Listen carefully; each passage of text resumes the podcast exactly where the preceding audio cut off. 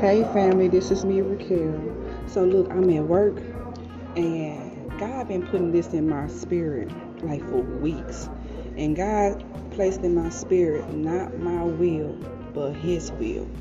So God wants me to tell you family, not your will, but his will be done. Okay? Not your will, but his will be done. Stop running. Okay? God says you've been running too long. Okay? It's time to stop running. Okay? He said He placed a purpose over your life, a blessing over your life, and He said you'd have to be more than a conqueror through Jesus Christ. Okay?